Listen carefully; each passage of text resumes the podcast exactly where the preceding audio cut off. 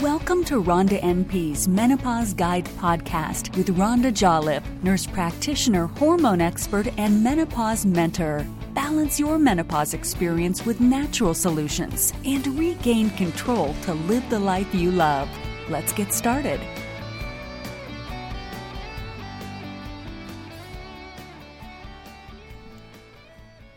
Welcome to the Menopause Guide podcast with Rhonda NP. This is episode number 001. Our topic today is Menopause 101, the big picture. I'm your co host, Chris Doctor, and I'll be joined in just a little bit by Rhonda Jolliffe. If this is your first time listening, thank you for being here and hanging out with us. We produce this podcast weekly, and you can find our show notes and any resources we mention during the podcast at our website, rhondanp.com. So today's episode is really packed with information. We cover a lot of ground about our hormones and what is happening during this transition of both perimenopause and menopause. We provide a high level overview of menopause and we look at it in a few different ways. We look at the endocrine system, some basic human physiology, basically what the heck is going on in your body during perimenopause and menopause.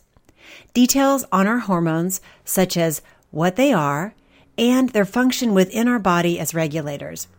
We talk about all of the symptoms connected to perimenopause and menopause, such as hot flashes, anxiety, depression, fatigue, insomnia, brain fog, and really how, as women, we are just not expecting or prepared at all for this time in our lives.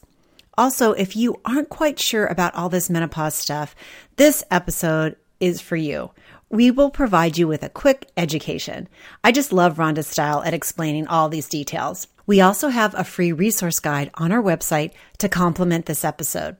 It's called Menopause 101, and it's a quick overview of the endocrine system as well as a handy hormone and menopause dictionary. So you'll be all set. You can grab that download at rhondanp.com com. So let's jump right in. Okay, so we're going to start with my first question to Rhonda, and it's about hormones. So, can you tell us a little bit about hormones? You know, basically, what are they? And what are they doing during menopause? Because, you know, this stuff is fairly complicated.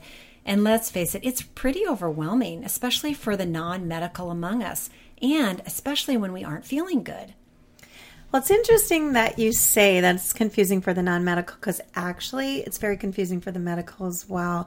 I really don't think that we have this all figured out um, in regards to the endocrine system. It's very detailed, it's complicated, uh, and there's just so many entities and everybody is so unique and different so we don't really know how one endocrine system is going to work um, from individual to individual so, hormones in itself, they're chemicals that are secreted from our organs.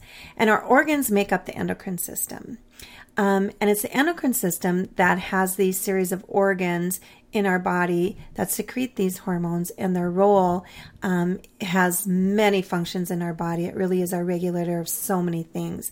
So, as you'll learn through this whole menopausal moments, Menopause University, um, that there's so many different functions. It's why um, the endocrine is act- endocrine system is acting up, and why you feel like you do.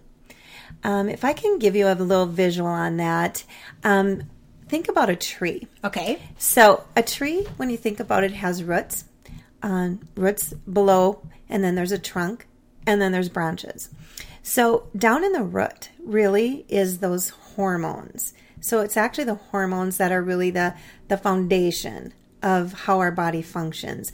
The tree or the trunk um, has to do with the whole system itself, and then the branches would be more of our organs. So really, our the chemistry, the chemicals that make up the root are our neurotransmitters and our hormones, and then our systems and our organs go up the trunk into the branches of the tree.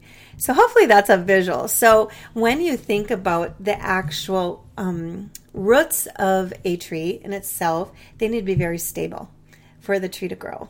Okay. So that's just kind of a visual that I like to explain to people. Okay, so when I was before this time, my roots were really stable because I was I had estrogen and progesterone and I I really understand that piece of it because as women, we always think about either we're trying to get pregnant or we're not trying to get pregnant. So we really focus on estrogen and progesterone. But there's so much more going on right now during perimenopause. Can you touch on that just a little bit? Oh yeah, it's that's a great place to start because they really work together like a symphony. So you have progesterone, estrogen, testosterone, which we think of as our main ones, but there's some other minor things going on there that affect it. And so you're looking at DHEA and pregnenolone and insulin and cortisol and adrenaline and thyroid. And these are all hormones and they all work together in a wait, symphony. Wait, wait, wait, wait. wait. That's a lot. Wait, can you go back over those just a little bit more slowly? And you know, I don't worry when if you're listening, we're going to have this really nice handy hormone dictionary for you, but let's go over some of those just a little bit more slowly. Okay. Well, let's start with the brain and work down. Okay. So the brain I like it. the brain has a pituitary and hypothalamus, and these are I want to call them our computer our messaging system for the other organs and then if you work your way down at the neck is the thyroid. And then right in the middle of your chest is the thymus gland. And then we have the pancreas, which is just behind your stomach, which secretes out insulin and adrenaline. And then we have, um, or I'm sorry, just insulin. And then we have our adrenals, which secrete out cortisol and adrenaline. And then you have your ovaries in women and your testes in men.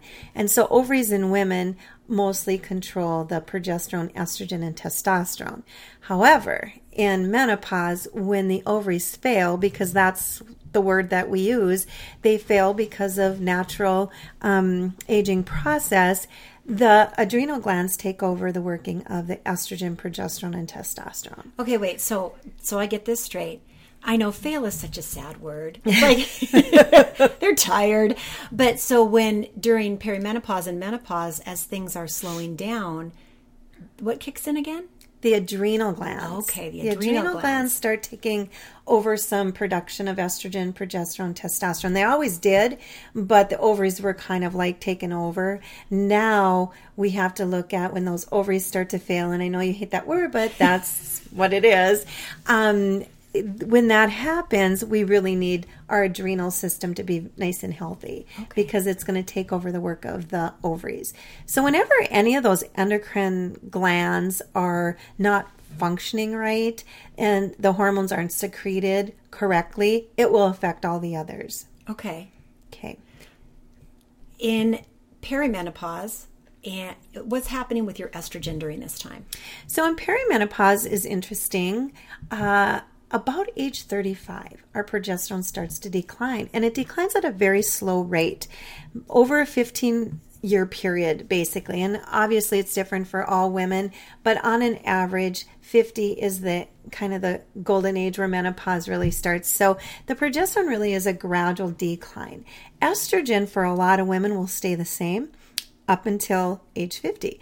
And that's when it just starts. And and and you can actually have an increase in estrogen um, because the ovaries are starting to fail. It's like it starts kicking in to say, "Oh my gosh, I don't want to fail," and so um, you might get surges of estrogen taken with a really low progesterone, there's such an imbalance of estrogen and progesterone, and that's what happens in the perimenopause phase. Okay. Is that big imbalance that's really now causing a lot of symptoms. Okay, so when you have this surge of estrogen, like it's saying, "Oh, let me please, please, I'm, I can do it. I'm not failing." What happens? What are the symptoms that you can get? So those are actually we always think about the hot flash is the lack of estrogen, but actually you can get some hot flashes when you have these surges of estrogen okay. because there's hardly any progesterone available and you get these surges of estrogen and now there's this huge difference between estrogen progesterone balance.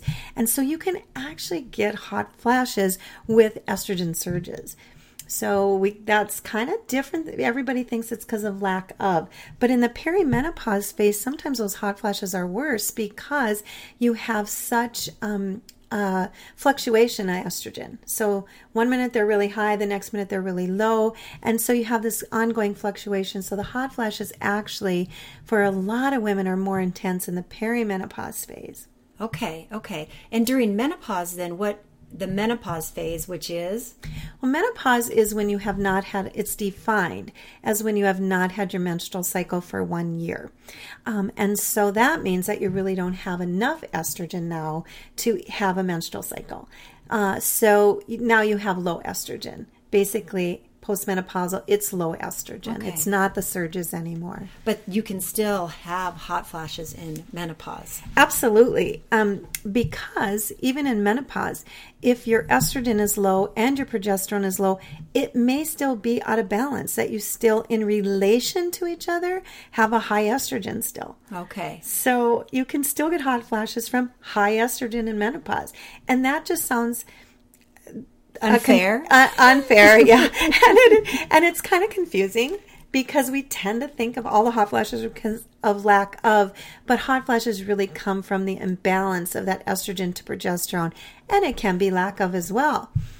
That makes sense. So those other um, hormones you mentioned earlier, DHEA, and is it pregnant? How do you say that? Pregnenolone. What do those do? Well, DHEA and pregnenolone are really important in this um, menopause place because what happens if you look at the whole endocrine system and at the top of the very um, estrogen tree, should I say, or hormonal tree, where um, um, you need certain things, you need cholesterol to make hormones.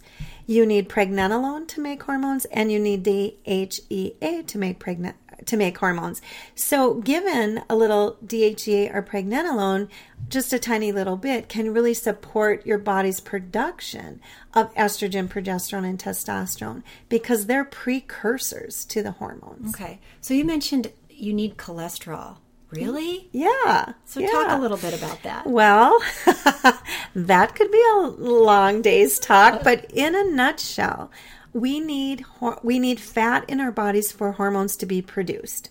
Okay, and cholesterol in our body is fat. It's the fat in our body, and so um, if you think about different avenues um, of a girl's life, like let's say an eating disorder, you, you know, you, everybody kind of knows that some gals with eating disorders lose their menstrual cycle. Right. It's because they don't have enough fat to make their hormones to have a menstrual cycle. So if their body fat gets too low, that can actually cause uh, uh, disruption in their cycles at a young age. In menopause, same thing. If your body fat gets too low, you're not producing enough hormones of what you do have. So you're low already in menopause, but if you don't have an if you have a really low body fat, you can't produce any at all. And so you have no help. And so the hot flashes can be worse in that case. Okay. So what I know we're going to talk about this in future episodes, but really what what's healthy cholesterol look like in your diet? Just like real quick. So, I'm a fan of the good fats, such as avocados, olive oil, coconut oil, nuts and seeds. I'm a really big fan of those. Um, some saturated fats is okay, but it should not be your staple or your main um, source that you're getting your fats from. And so, saturated fats are like dairy product Ice and cream? Ice cream. yes. Damn it. I know. yeah, and it's meat and cheeses and all of that. So that's more saturated fat. And it's okay to get a little saturated fat too. We tend to think that it's a big bad bully, but it is okay. But you want most of your fats to get in the form of the polyunsaturated, monounsaturated fats, avocado, olive oil, those good oils that we know of nuts and seeds and Okay, great. Now we talked a little bit about regulators, and you mentioned cortisol and insulin. Can you kind of go through those a little bit because those those are big topics, obviously. But I think what happens in perimenopause and menopause, it's really that cortisol that can cause a lot of problems, right? Yes, it is. And that's how my practice has changed over the past 20 years. When I first started prescribing bioidentical hormones 20 years ago, a woman would come in and I'd give her estrogen and progesterone. Now I really look at okay, we need to support your body because you don't have estrogen and progesterone. We need to support your body in other ways to help support the production of what you do have before giving you giving you any extra, or it could be uh, not to your benefit. So insulin is the hormone that comes from the pancreas, and its role is really regulation of blood sugar. And so, how you manage your insulin really is through diet and exercise. So, that is extremely important in menopause is to really get on a nice healthy diet and a really good exercise program uh, extremely important because now the insulin becomes that much more important. So when you were in your 30s and you had enough estrogen and progesterone circulating around, that insulin might not have made that big a deal. Now it makes a really big deal. And when you start regulating that as insulin, it will definitely help your hot flashes and night sweats. Okay. So then what is cortisol? What's the relationship in, with cortisol and insulin? Right. So cortisol is a hormone that comes from the adrenal glands. And this is our stress hormone. So when we're stressed, it's our fight or flight kind of thing and it's excreted out. And so it's really our stress hormone. Interestingly, if you have high cortisol levels because you're under a lot of stress, that will increase your insulin level and vice versa. So remember, I said the whole endocrine system works together. Right. They do not work separately. And so anytime one organ is a little bit off, it's going to affect the other organ. So with cortisol, managing your cortisol level, the stress is a huge piece. And if you do not manage your stress in menopause, you will not feel well. So, so for many of us who are adrenaline junkies, you know, we just go and go and go. What happens during menopause? I mean, in terms of you really can't sustain this anymore, can you? You can't. So, when you're in your 20s and 30s and you have this perfectly little symphony going on, your body actually can manage a lot more. But when you go through menopause and you don't have estrogen, progesterone, and your testosterone might be a little low, uh, you can't handle things like you used to. And so, the cortisol becomes that much more important because it actually is a stressor on the body just losing your hormones. So that's a physical stress. So we think about stress as as this major emotional thing or you lose your job or you lose a family member or something and that's that emotional stress but the physical stress is what's going on in your physical body and at menopause it's a huge stress on your body just losing your hormones that's interesting now i know you tre- you treat a lot of women in your practice who are in this kind of crashing situation. But you have a pretty interesting story about your own crash. I mean, yeah. and, and a, a, perfect example of how you were sustaining this and then what happened. So yeah, share that. Yeah. Well, um, adrenaline drunkie would might fit me. or workaholic, uh, click click. You know that is definitely who I am and who I've always been. And so yeah, you do you do well for a long time because that's who you are, and you probably don't even realize you're under the stress you are. But then when uh, your hormones get you lose your hormones, you really can take a crash, and it is it's um, extreme fatigue it's mood swings to the point where you think you're so depressed. Um, and by the way, speaking of depression, that usually is the number one drug that is prescribed at menopause is anti-anxiety anti-anxiety meds and antidepressants. So if you go in, that's usually what you're offered. Why? Well, you are depressed yeah. because um, it's the whole cortisol thing is trying to kick in because it's making up for your loss of estrogen and progesterone and you still haven't quit your 60 hour a week job. You still are raising your kids. You're still doing everything that you used to. So it's really a time when you have to reflect and say you know what? Maybe i need to slow down. Maybe my body can't handle all it used to. And you know what? It's okay. And it's hard to get there though for a lot of women. It's really a tough thing. And so this is an area that I really want to help women with because I think it's a big issue. I actually think that there should be, um, you know, how we have maternity leaves, menopausal leaves. and I think it would be great to have a 12 week, 12 to 16 week menopausal leave when you're going through all this. It would help out our physical bodies so much. So I might be on a movement on that. Who knows? Yeah. so when you crashed, what, what was that like? Oh, I was just so extremely fatigued, but yet had to keep going.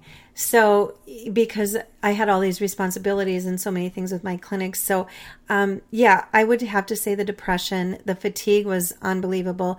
Um, I used to be a really good sleeper and then I wasn't sleeping well, and then that just kind of precipitated the whole energy thing, and uh, you just kind of feel like you're not yourself.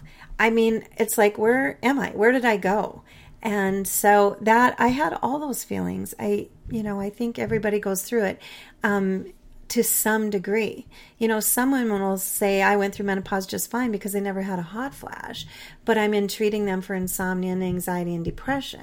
That's menopause. So just because you don't have hot flashes doesn't mean that you aren't experiencing menopausal symptoms. Interesting. So you're saying then, if I if I'm hearing you correctly, that menopause wears many masks then, right? I mean, so the complexity of a, a woman's symptoms has to do with many factors. Oh, it does. You know, um, I treat women before I went to men- into menopause. You know, 18 years of treating women and a lot of anxiety, depression, insomnia. And I actually didn't really know what anxiety or insomnia was. And when I went through that, it was like, oh my gosh, these women aren't sleeping. This is what it's like not to sleep because I was such a good sleeper. And the anxiety thing, too, I never experienced that. I'm a really laid back person. And one day I was just like heart palpitations and just feeling, oh my gosh, like this extreme feeling of overwhelm came over me. And I knew that it was anxiety because mm-hmm. I had been listening to this all these years. And so I had never ex- experienced anxiety before. So that was a really rude awakening. So those were two things that I had never experienced before until going through menopause.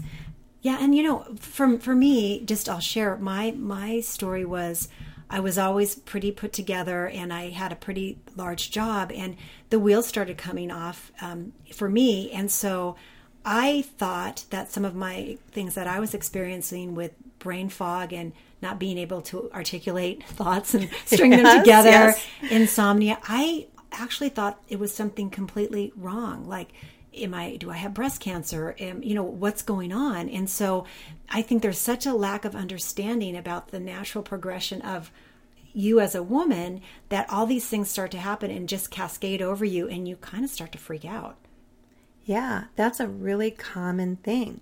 Uh, women will come into the clinic and they're just like, I can't function. I can't handle anything. I'm not sleeping. I'm not. I'm not handling things at work. I'm irritated. I can't think. I can hardly function. And uh, you know, I kind of joke about it, but it is kind of, I'm kind of serious about the menopausal leave. Yeah.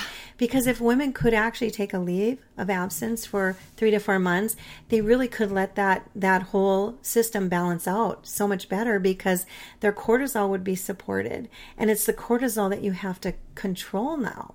And so if you keep doing your life the way it's going um, and you don't slow down, it can be very, very hard. And so I think that's why women take such a hit because we continue to try and do everything that we've always done when in reality we're going through a change here that we probably should be cutting back on some things. Right. Well, and it's just to say at a high level, it's really complicated. Very, very complicated. So, you know, in, in terms of what we have for this uh, podcast is, you know, we've kind of gone over a lot of ter- terms and uh, definitions, and we have created a download that's available on our website, rhondanp.com. It's called Menopause 101 The Big Picture, and it's a, a resource guide, and it gives you a very high level overview of the endocrine system and some of the terms we talked about today. And there's some, some terms in there that we haven't talked about yet, but we will in future episodes. And you can go and download that and just get a little bit more educated uh, on that information. Yeah, that's very good. That's exactly what I want to do. That's really my big goal here is to help women understand what they're going through, help give them ideas on how to um, support their self, uh, lifestyle changes that are good for you at this time in your life because those are different at different times in your life, and really kind of working through. Um, you know, maybe you just need a little bit of supplementation to help you through. Maybe you don't need hormone replacement, or maybe you do, and really helping women to make those choices and and good choices, healthy choices, so they can live a really healthy life. Awesome. Well, as we launch our podcast here, this is just one of our first episodes, and we will be getting into many, many more topics in great detail. But we are so glad that you were able to join us today. Thanks for joining. Thanks for joining the Menopause Guide podcast with Rhonda NP. You'll find the show notes and other valuable information at our website, rhondanp.com. Don't worry about this menopause thing. You've got this.